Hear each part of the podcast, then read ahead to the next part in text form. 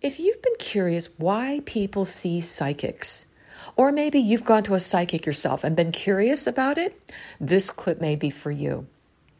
Hey, Adele Wong here, and welcome to the podcast where we explore all things around consciousness, spiritual growth, so that you can maximize this one bodacious life for maximum fulfillment, impact, purpose, all the things that make living worthwhile.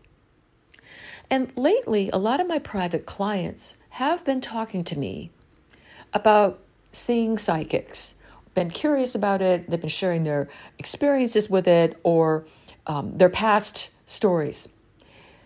And I share this with you in full transparency because I used to work as a professional intuitive, aka psychic, depending on nomenclature of w- which audience you're talking to. And in this clip, I'm just going to share with you my observations about why people see psychics, what actually happens, and that way perhaps you'll have a better sense of what's going on and you know how this can be useful and to avoid some of the unnecessary issues that can kind of crop up. So there are two main reasons that I've seen why people go to psychics.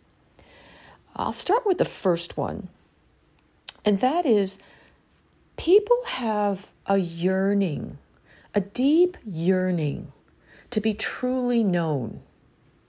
People want someone to be able to see into them in a very deep level, for someone else to know who they are because that connection is so universally, it feels like the ultimate connection with life.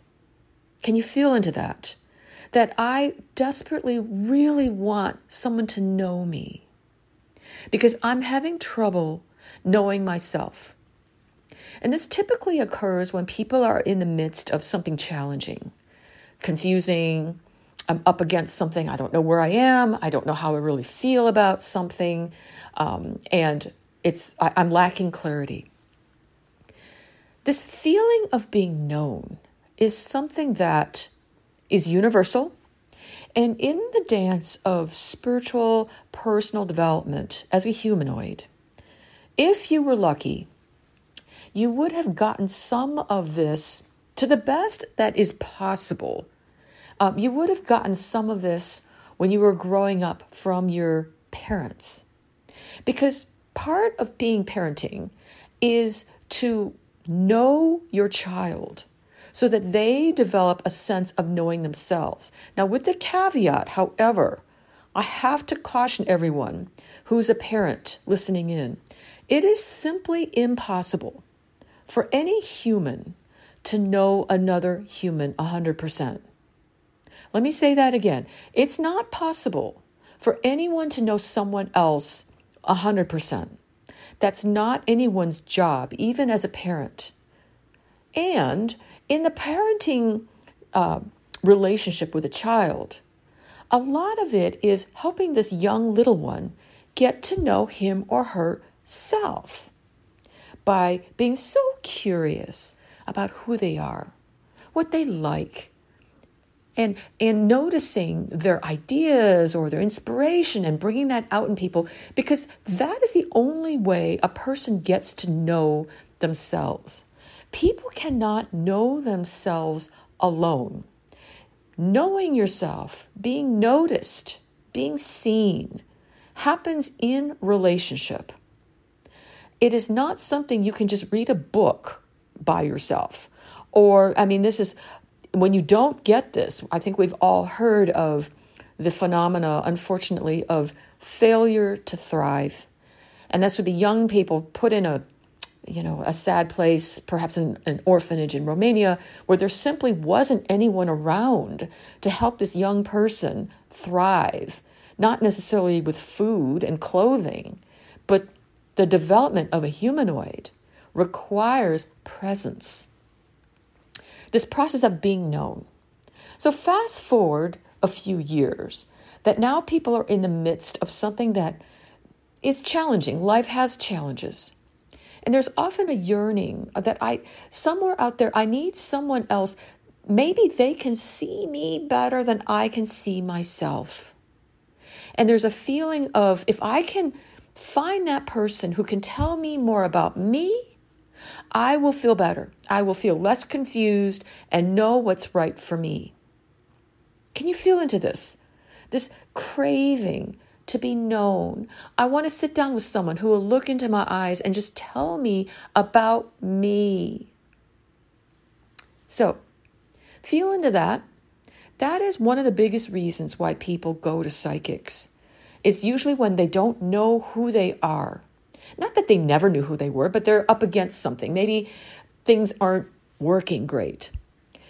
The second reason why people go to psychics is a desire for some semblance of control in life. And what I mean by that is they want to know what's going to happen.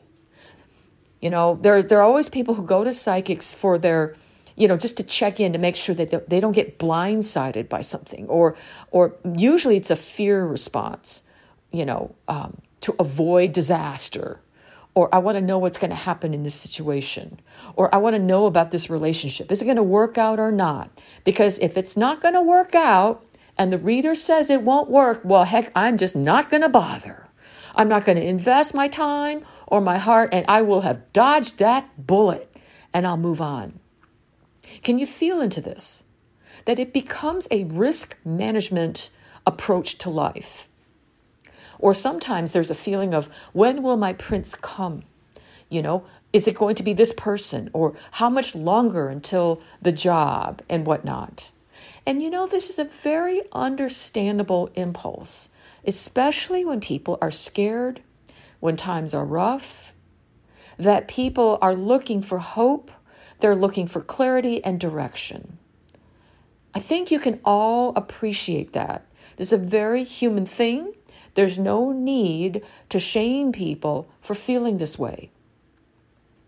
Now, one reason why I stopped doing readings in its pure sense is I noticed that, well, let me just back up. A couple things happen in a reading. Number one, I want everyone to know is that no matter how fabulous the reader is, no matter how famous, skilled, certified, this and that, even the best readers in the world are only maybe 75% accurate. Even the best are only 75% accurate. Why? Because as I said at the beginning, it is impossible and, and really it's not set up for one person to ever know another person. 100%, and certainly not more than that person knows themselves.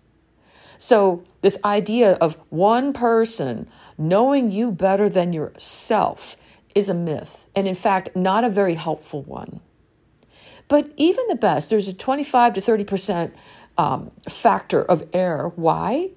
Because psychic reading, intuitive reading, is a way of feeling into the energy of the moment.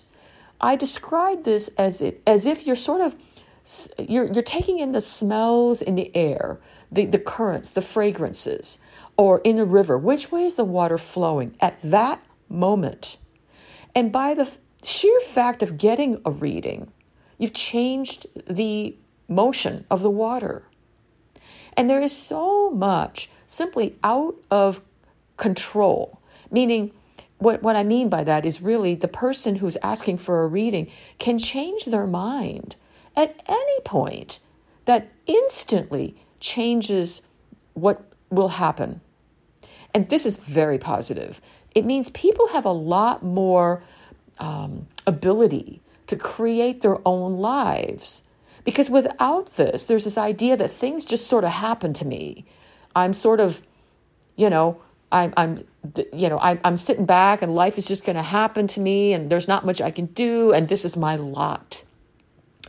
And one reason why I stopped reading was I noticed that that attitude was starting to show up with people, especially people who got hooked into a lot of readings. Or people who went from reader to reader to reader. It became an addiction, really. And I think we all know about people who've gone overboard and totally handed over their wallet to the psychic network or something like that on TV. And that's not what I'm talking about. I mean, that's just pure scammery. I'm talking about a, a pro- profession of people who read. And they may not be the flashiest, they may not be on Montel Williams or whatever. But there are people, such as myself, that have a sensitivity to energy. And I describe this as it's kind of like people who have a very good sense of smell might go into the perfume industry. People who have very good hearing might go into the recording industry. I'm sensitive to energy, so this is the realm that I play in, in terms of people's lives, their stories, and reading in my work is only a piece of the action. I mean, it's not like I, it's not about sitting back and telling people who they are and what's going to happen and have people sit back and just like take it in. That is not useful because you can decide at any moment to change your mind. One reason why I stopped was I noticed people started getting very passive. Well, if Adele says that this isn't going to work out, I'm just not going to even bother. Because there was this risk avoidance approach rather than, hmm, what do I really want? Is this moving in me in a direction that feels good to me or not? Or maybe there's something about this situation I can change. Or how much longer am I willing to put up with something? I mean, these are much more valuable questions to sit with rather than a binary will this work or won't, will it not? Because when people get a sense of, oh, this won't work out, there's a certain, oh, I'm just going to bail. And they completely um, fail to invest themselves fully in whatever it is that they need to move through. And it becomes more like a, a, an avoidance strategy rather than a point of curiosity. Now, when I was reading for people, I would be honest with them about what I saw in a person's relationships, but a psychic is never meant to tell you what to do. If you run into someone who says you need to do X, Y, and Z, oh, and by the way, you have a hex that someone put on you, and you know, I can remove that hex for you for a sum of 3,000 or $5,000. Run. That's a scam. A, a good psychic is kind of like an advisor who can just look into your energy and perhaps see things that you didn't notice things for your consideration. It's a little bit like talking to a friend, but a little bit more expanded because they're not in your everyday. It is more objective, and they would never say you have a hex or a bad energy. So, again, people seek out psychics usually when they're feeling vulnerable, unclear, they want to be known. Many times people want someone else to tell them their greatness. And I mean that in a very positive way because there's greatness in everyone. And if you've gone through life with no one having ever seen your amazingness, your gifts, your greatness, that's kind of sad. And then to have someone else be able to see you, even if 50% or 75% accurate, to say, wow, you know, I you really are are groovy at X, that's very affirming. A good intuitive reading can give you ideas, support you. You can feel more supported, like, you know, I, I had a feeling I wanted to try this. I just want to run that by. And to have someone say, yeah, that that feels it can be very encouraging. It gives um, support. A good reading should always leave someone feeling empowered, hopeful, inspired. If you leave a reading feeling depleted or, well, you know, let's see, you know, if it feels flat, that, that, that, that wasn't very useful.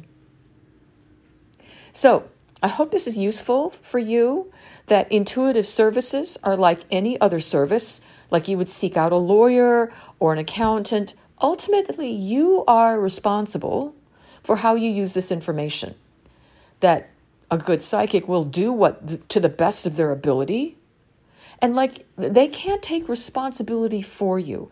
They can only provide what they see.